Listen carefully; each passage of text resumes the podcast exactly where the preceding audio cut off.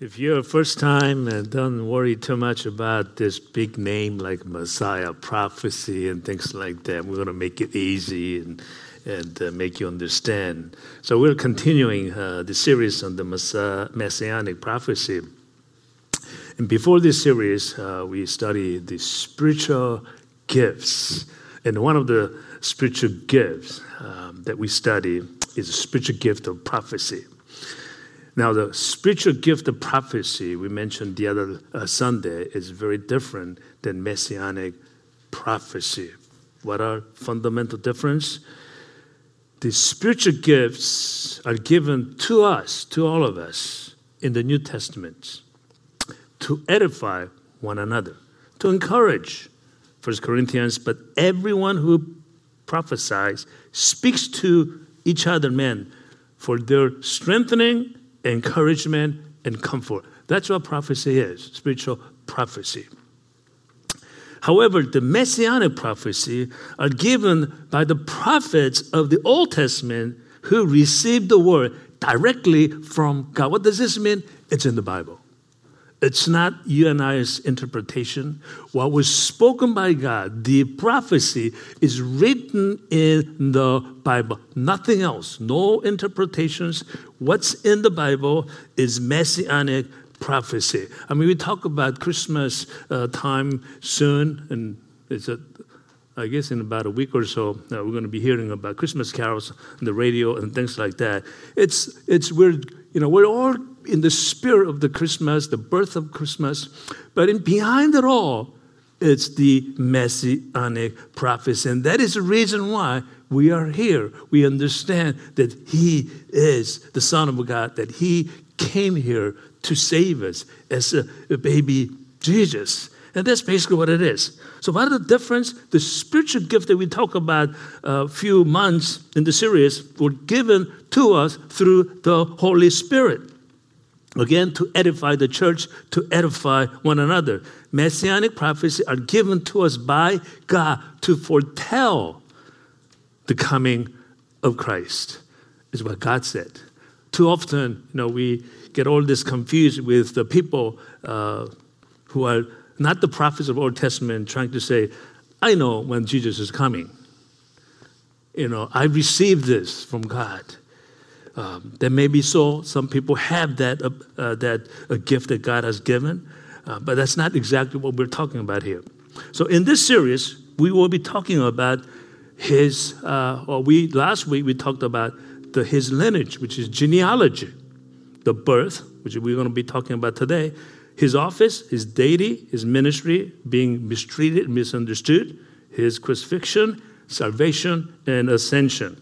So basically, the messianic prophecy is about how our God have foretold in the New Old Testament the coming of Jesus and how they have been fulfilled in the New Testament. So last week, we talked about the lineage, the genealogy of Jesus. Starts from God Himself, then to Adam, Adam to Abraham, Abraham to Isaac, to Jacob, to David, and that he will be born, he will come from the tribes of Judah. They were all foretold in the Bible that we discuss, the Bible, the Old Testament, and became uh, fulfilled in the New Testament. So we kind of talked about kind of interesting, which I kind of thought was really interesting. I hope you find you interesting too. That from Adam to Abraham it was about two thousand years. Wasn't that long. Some people think it's a million years. No, it's not a million years. It's two thousand years. And from Abraham to Jesus is about two thousand years also. You combine it, it's four thousand years. So Jesus' lineage, Jesus' genealogy goes back four thousand years. How long is yours? That's what we discussed, right? What is the significance of all this? And I think I mentioned that uh, last week that when I went back to my father's hometown in South Korea, I found out that my lineage goes back, written, documented, recorded lineage goes back to 600 years. I was like, wow, that's pretty amazing. However, my lineage is far, far more than 600 years. This is what you need to understand, or what we need to understand.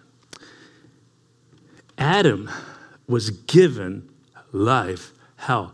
By breath of the Holy Spirit. You can't just say, well, he's not in my blood. His, or she's not in my blood, so we don't really count. No. The Bible is about the power and the presence and the work of the Holy Spirit. So from the day one, so to speak, God breathed his Holy Spirit to give life to Adam.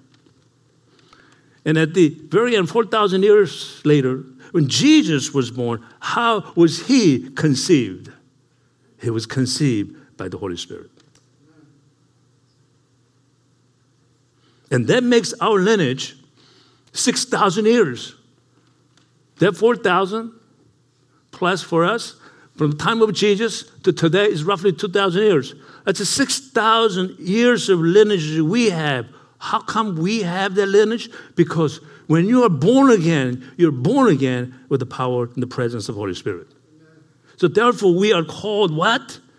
We are called His children. We are in His lineage. That matters to God. We are, all of us, we are in royal family. And don't let anybody tell you otherwise or tell you you're nothing. You are in a royal family. You have that blood that tied to Jesus all the way to Abraham because we have been born again through the power and the presence and work of the Holy Spirit. Don't you forget that. So today we'll talk about the birth of Jesus, but more importantly, more specifically, the timing of his birth and what it means to us today. That's what we want to focus on it. Because most of you already know how Jesus was born. Most of you already know that in the Bible it was already foretold. But let, well, let's visit that. Yeah, th- th- there's a lot of things in the Bible about Jesus you already know. But I bet most of you do not really know or have heard the timing of Jesus' birth, how the timing of Jesus' birth was foretold in the Bible. Everybody understands that he was, he was foretold that he was going to be born in Bethlehem, born of a woman, born of a virgin, that he'll be called Emmanuel, he'll be exiled in Egypt. It was all foretold, and you know that's happened, so therefore we sing all these wonderful, glorious uh, Christmas carols and songs during the Christmas time. But there is amazing, amazing insight about the timing of his birth and what it means to us today. So, why is this helpful? First of all, showing you the proof does not always increase your uh, faith. So we know that because Bible talks about what is more important is believing without seeing. Believing things with the proof, with seeing things, is not as greater than the pe- believing without seeing. So I really want our faith to be, to be able to connect with uh, God without saying, but it's always helpful to understand the insight and the knowledge in order that we can get confidence.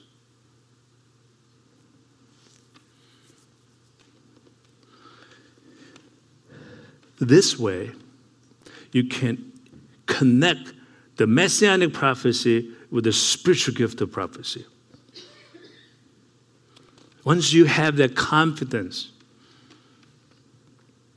then we can exercise our spiritual gift of prophecy through the knowledge of the messianic prophecy. So let's begin with his birth, something that you already know. It's like going to school. When you go to school, and when I went to not maybe not high, junior high school, but uh, uh, uh, high school, they studied geometries and algebra, things like that, and you know, you know, algebra, geometry, or whatever. That it's all like one plus one equal to one, simple real applications. But they don't teach you that. They teach you like theorems, hypothesis. I hated that. I wasn't very good at coming up with this, the theorems and hypotheses and how everything's derived. Just tell me one plus one equals two, then I can I know how to apply it. That's why I'm an architect, I'm an engineer. I like to apply. I don't know, I don't think about scientific stuff that helps, but some of you are. So it's like school, you know, it's, it's just understanding the, the, the actual, the birth of Jesus, how it was all foretold. It's just trying to understand uh, in the Bible that it was all foretold. And later on, we can have the fun part the called application. So how do you know um, how much do you know about the, uh, uh, how his birth was foretold. And, and, and, we have a mix of audience here. So, most of you probably already know. Some of you say, well, I know her, like he's son of God or something like that. And, but let me just go through that.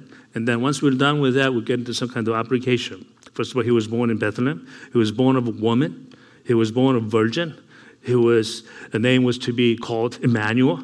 Uh, he had to retreat to Egypt to save himself, and many, many more prophecy about uh, Jesus was told in the Bible. So let's look at this a few things. So put that out the way so we understand. Okay, so there is a chart up there, up there says the the the, the, uh, the first one is born uh, uh in Bethlehem, which we kind of looked at the other uh, week. The, the first, uh, second column is about messianic prophecy, and then the one on the right is fulfillment in the New Testament. So Micah 1 2 basically said, But you, or Bethlehem, Ephrathah, some small little town,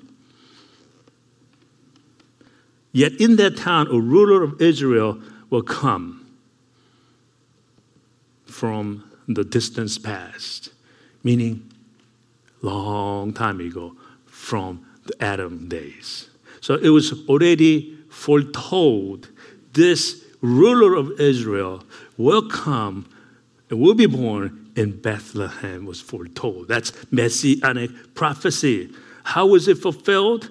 In Matthew. Remember, Matthew is the New Testament.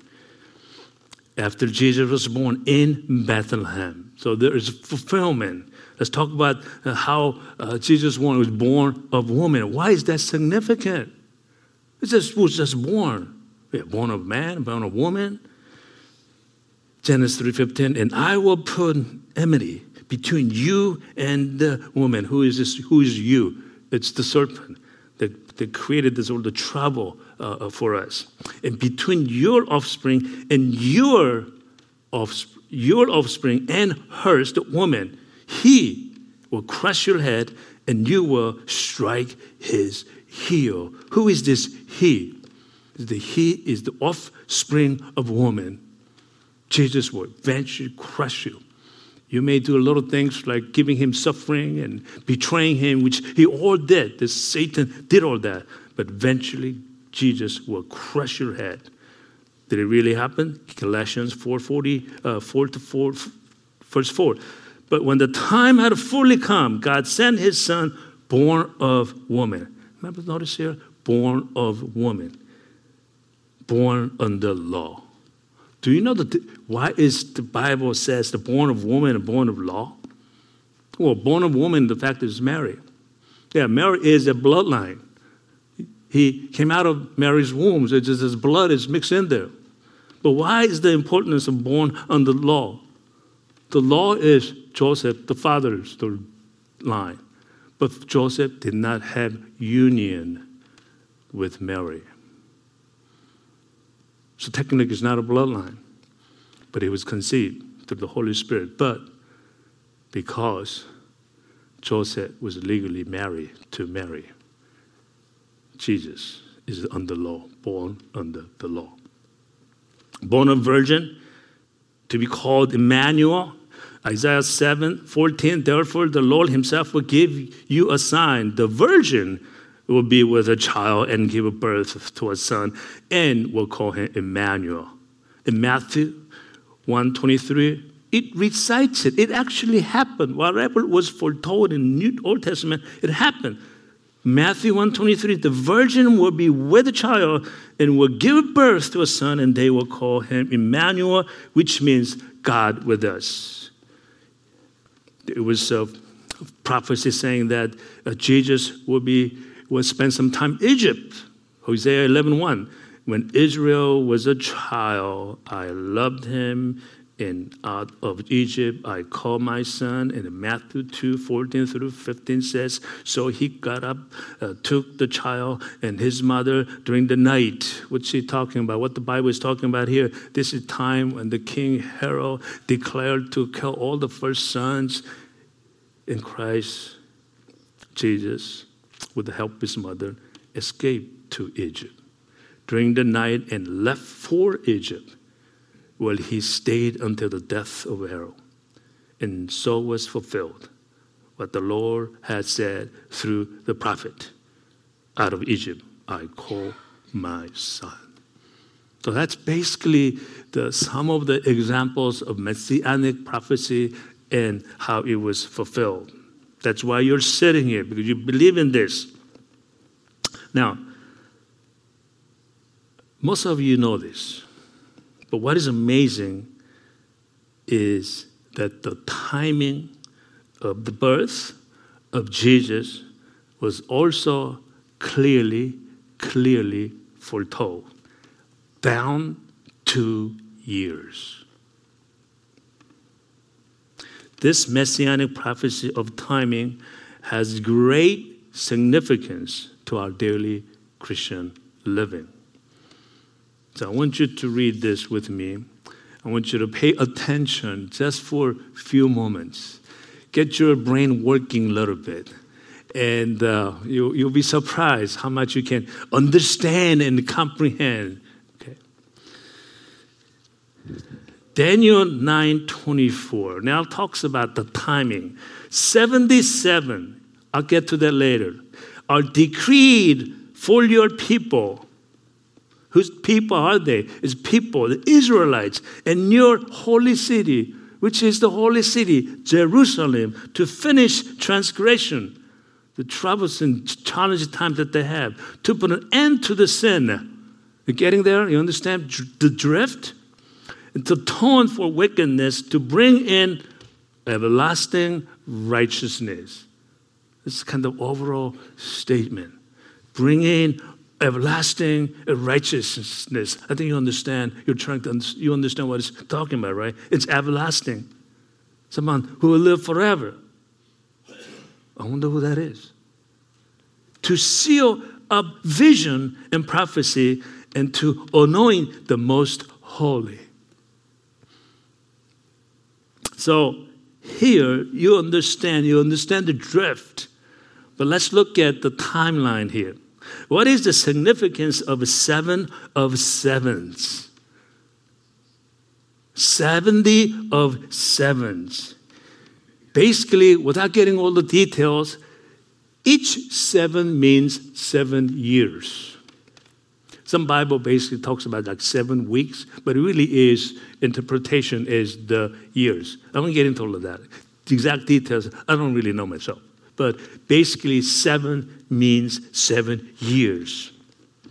Seven times seven years equals 490 years.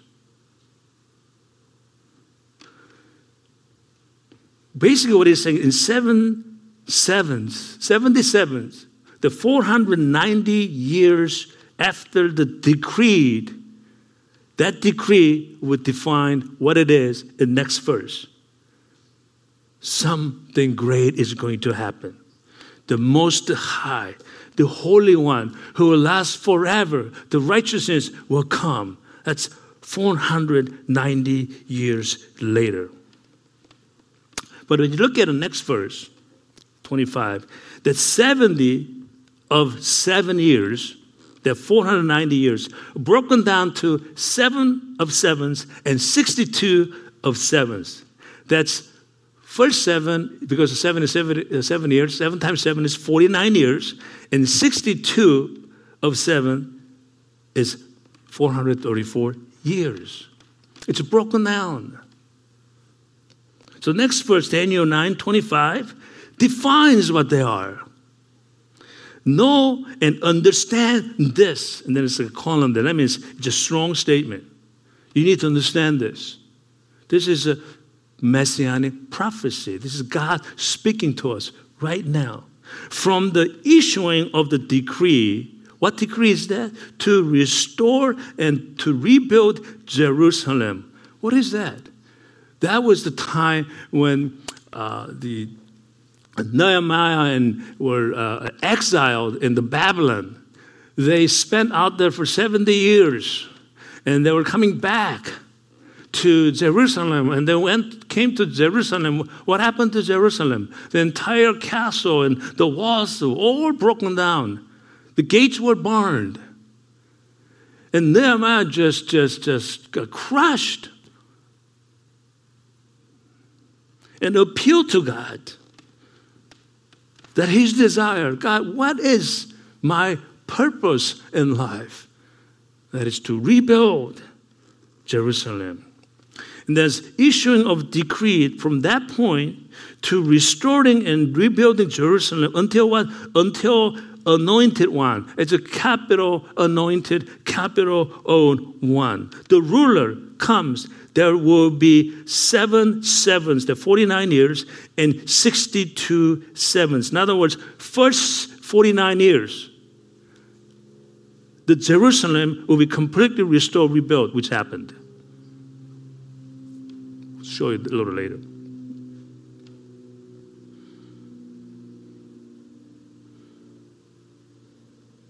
It will be rebuilt with the streets and trench, but in times of trouble. Verse 26 After 62 sevens, which is 434 years, the anointed one will be cut off and will have nothing. That's when the anointed one is crucified and no longer here, but in the heaven.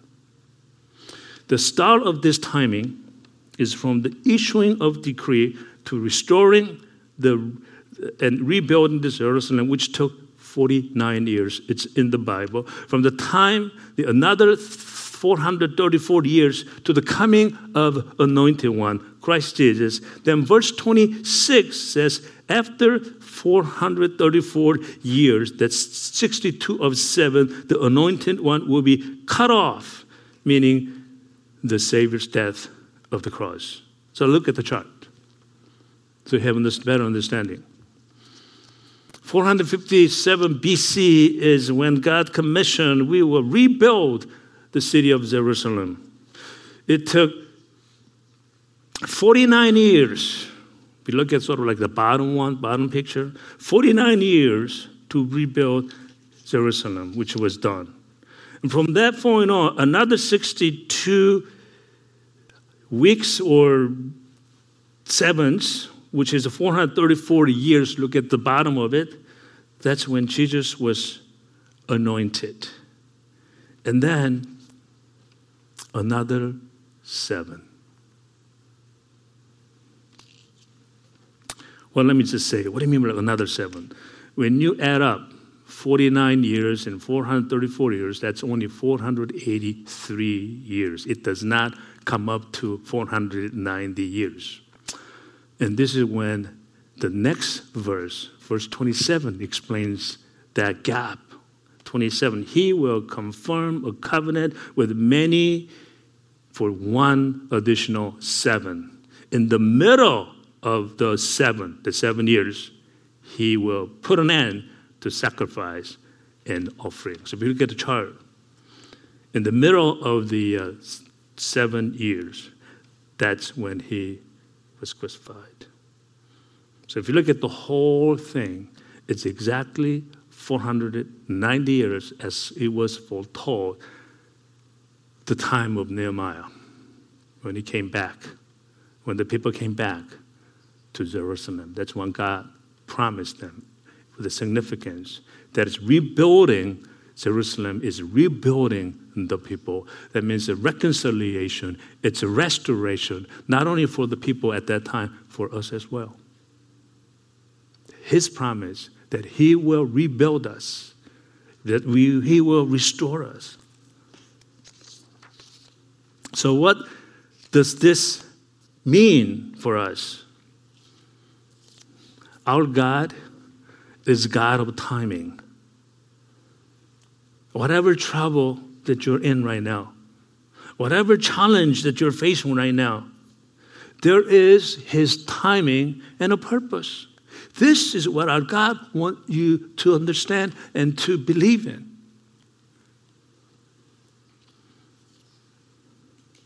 This messianic prophecy of the timing of Jesus' birth gives us the assurance that we too need to wait on God's timing with a total confidence. Look how marvelous, how great God is in foretelling down to years when his son will come and when he will be crucified, take away all the sins. Sin no more, he says. What is the importance of all this?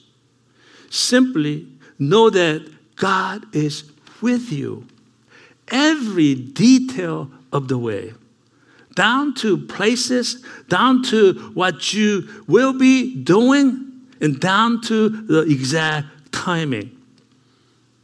That's the confidence that God wants you to have. When I was in the hospital, not knowing what would happen to me, and some couple people here first time who doesn't know what I'm talking about. I was in the hospital for six months waiting for heart transplant. I had no idea what was going to happen to me. I will probably die. Maybe I'll get uh, healed. Maybe I'll get the transplant. Whatever the case may be, I had no idea. I did not know the timing. But through reading the Bible, I had a confidence that He will show compassion and deliver me from it in His time, not my time, as long as I fear Him. So when I was reading a simple, just um, poem, poetic words from the Bible, like Psalm it encouraged me so much that it's going to happen in His time. Psalm 103 The Lord is compassionate and gracious, slow to anger, abounding in love. You know how much this was uh, assurance to me? That He has a compassion, even though I was at a pit. The lowest point in my life where they say, Tim, your heart is bad. You have to open your chest and take out your hand, throw away in the trash can, and find something else, put it in there. Even in the midst of all that, when I was reading this, the Lord is compassionate. I don't know when that's going to happen. I don't know when He's going to heal me. I don't even know when He's going to take me to His to, to home in heaven. But to reading this, the Lord is compassionate, is gracious, is slow to anger, is abounding in love, that this will come in His time for me. For as high as the heavens are above the earth, so great is love for those who fear him. Remember, there's, there's some condition that's attached to this. Our grace that we have received is a free gift, there's no condition. But there's condition. If you want to receive what I have already planned for you, you need to honor him. You need to fear him. Verse 13 is Father has compassion on his children. So the Lord has compassion on those who fear him. Honor him. Love him. Worship him. Fear him to receive the compassion that you all desire. Yes, at that time I did not know when he would show his compassion. But I did know that in his time he will show the compassion. His compassion does not always mean the healing.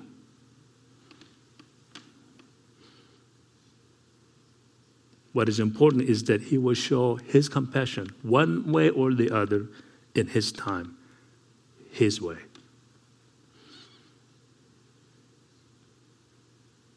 His compassion could simply be, Tim, it's your time to come home, to be with him.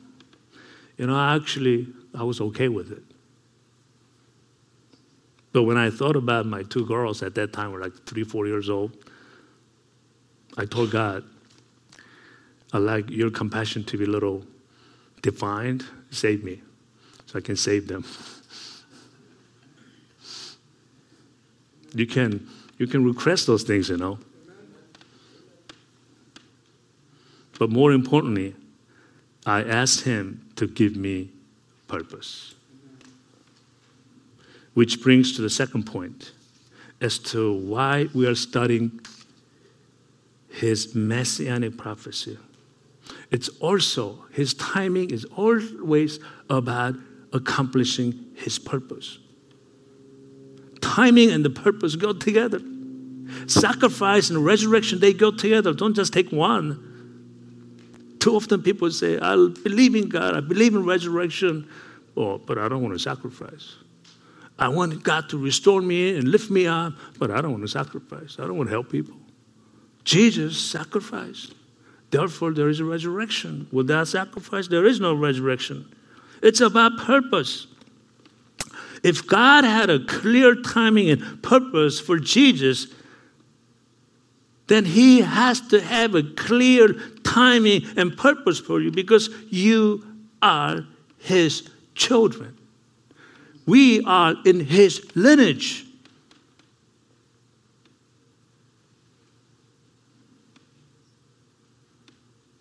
That purpose could be simply bring us back home now, as he did with Jesus. The other, perhaps, is to give us a plan. Plan to prosper us, not to harm us, plan to give us hope and future. When? In his time.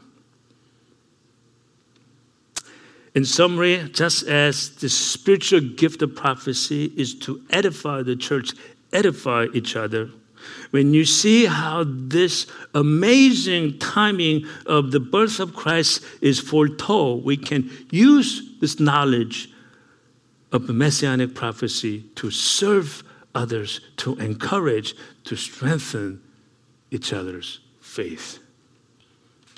If you don't know when you will be able to overcome the troubles and challenges that you're facing right now. If you don't know how you will be able to overcome it, one thing is this. One takeaway from to this morning's message is this. It will be done in his time. And don't mess up. Honor him, fear him. It will be done in his time. Remember the song?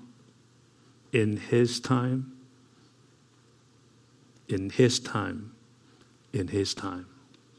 He makes all things beautiful in His time.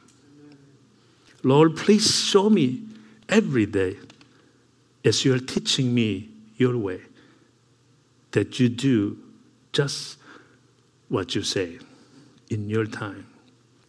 In your time, in your time. You make all things beautiful in your time. Lord, my life to you I bring. May each song I have to sing be to you a lovely thing in your time. Be comforted that our Lord, our God, will make everything beautiful in His time.